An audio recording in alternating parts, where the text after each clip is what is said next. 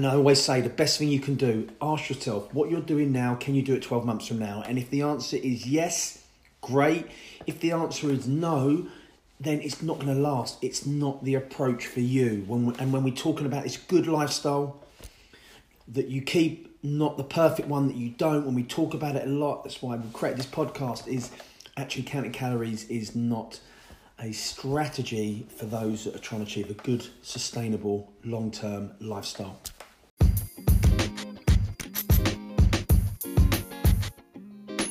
Hi, I'm Oliver Berquez, founder of BlitzFitMe, and welcome to the Good Not Perfect Lifestyle podcast, providing people of all ages and abilities advice and practical strategies that you can implement into your daily routine to lead a healthy, happy, and sustainable lifestyle. The good lifestyle you keep is better than the perfect one you don't. Episode coming up now, and we hope you all enjoy it. Why calories, counting calories, is not a sustainable strategy. And um, going to share a few bits around that. I think it can get value. I think it can help. Like I said, it's come up quite a bit about people really having to think about counting calories, how it's really hard to do. And so, what we want to do is just quash that.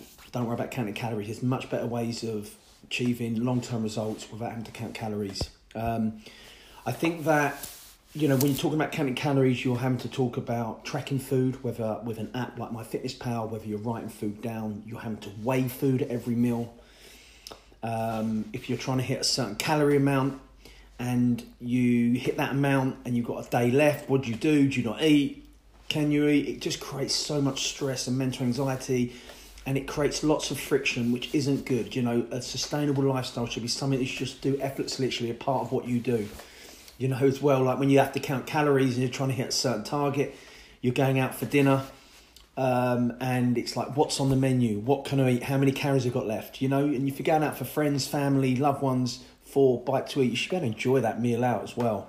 So, when we have to count calories, when you have to weigh food at every meal, when you have to be that strategic, it becomes very wearing, takes time, very consuming.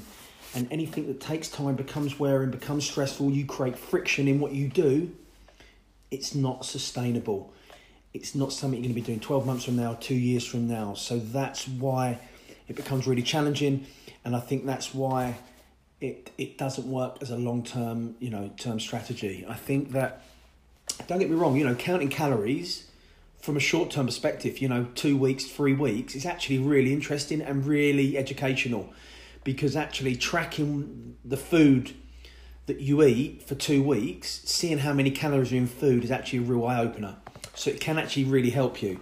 You know, suddenly you put in a takeaway, you put in two beers, um, some chocolate, you think it's fine, but you realize it's got thousands of calories.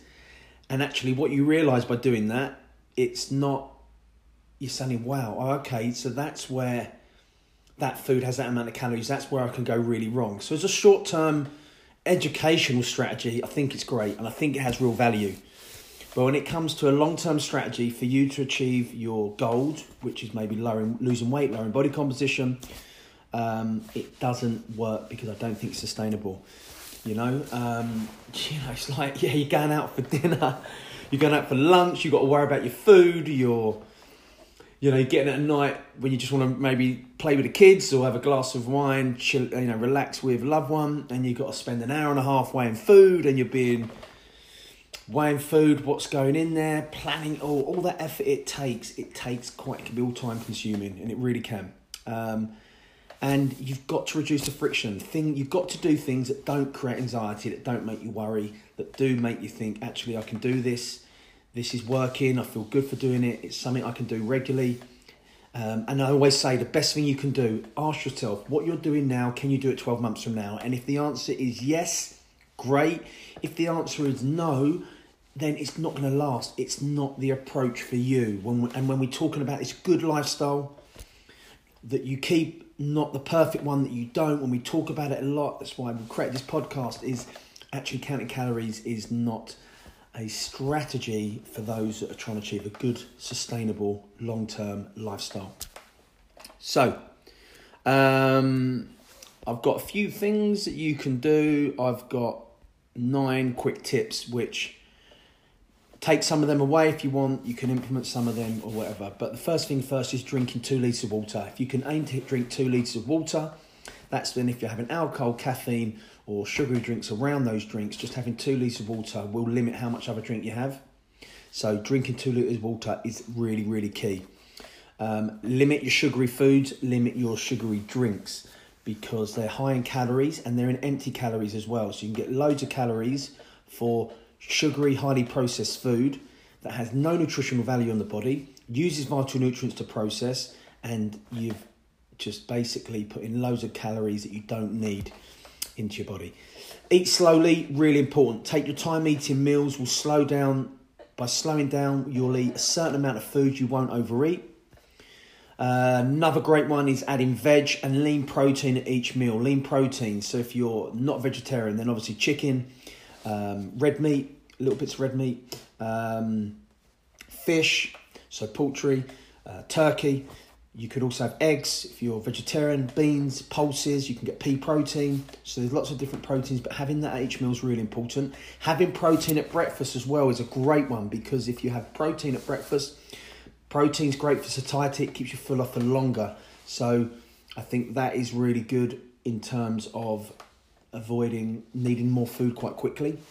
Um, veg is great, as you know, adding veg in, great for your immune system, supports all the process in your body. So, vegetables, again, in your diet is really important. And if you have protein and veg each meal and you're chewing that food, you're not going to need to have, you know, other stuff. Just eating those two foods, and those two food groups alone will really fill you up and sustain you. I mentioned breakfast at each meal, it's really important. Another one to avoid late night snacking. Um, if you've had good meals throughout the day, avoid that late night snacking because late night snacking is where you can just binge on whatever and you get loads of unneeded calories then. So I think avoiding late night snacking is really important.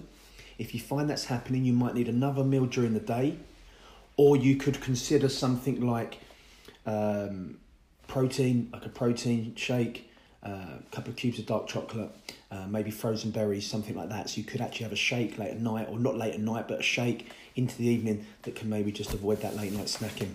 Um, preparing your snacks, I think another one where people can go wrong, certainly when it comes to having excessive excessive calories, is if you're not prepared between breakfast and lunch or lunch and dinner, it's when you get hungry and you go and reach for the sugary crisps, the chocolate, the cakes, the pastries, those unhealthy foods, and you can add so many calories through wrong snack choices. So again, prepare your snacks, whether it's a, sh- a healthy shake blended with the you know vegetables, frozen berries, protein, nut butter, something like that, or whether it is you just take a piece of fruit, um, handful of peanuts, uh, maybe a rice cake, peanut butter, so something small, something that's got it's to carry you through.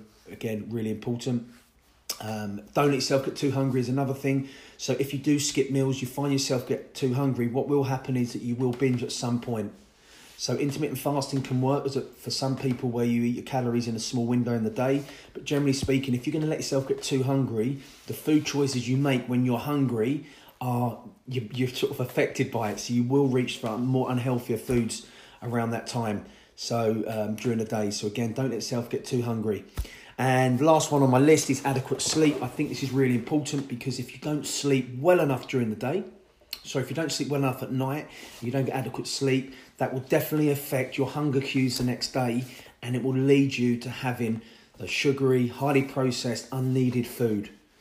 Which really embellishes what I've just said there because actually, if you think about the excessive calories you get from the foods that you shouldn't be eating, so sugary foods, sugary drinks, highly processed food, the unwanted calories, actually, if you take them away and replace it with herbal teas, water, uh, lean protein, vegetables, fresh, minimally processed food, the calorie shift will be huge.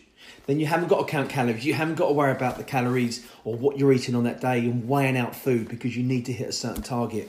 You just know that you're eating the right meals in a day, you're eating slowly, you're digesting your food correctly, and you eat the right amount of food for you.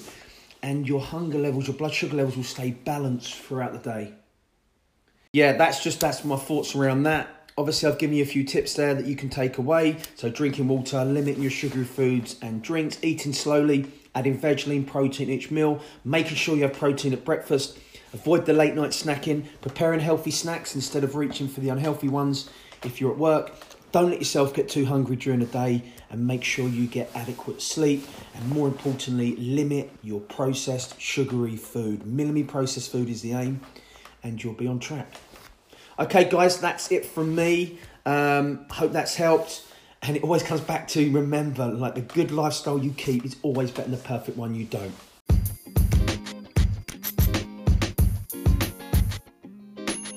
Thank you for listening to the Good Not Perfect Lifestyle podcast hosted by BlitzFitMe. If you enjoyed the episode, then please leave us a five star review on your podcast platform. And if you know someone that would get benefit from hearing this advice, then please share it with them. To connect with us on socials or find out more about what we do, head to the show notes. Have a great week, and we look forward to seeing you at the next episode.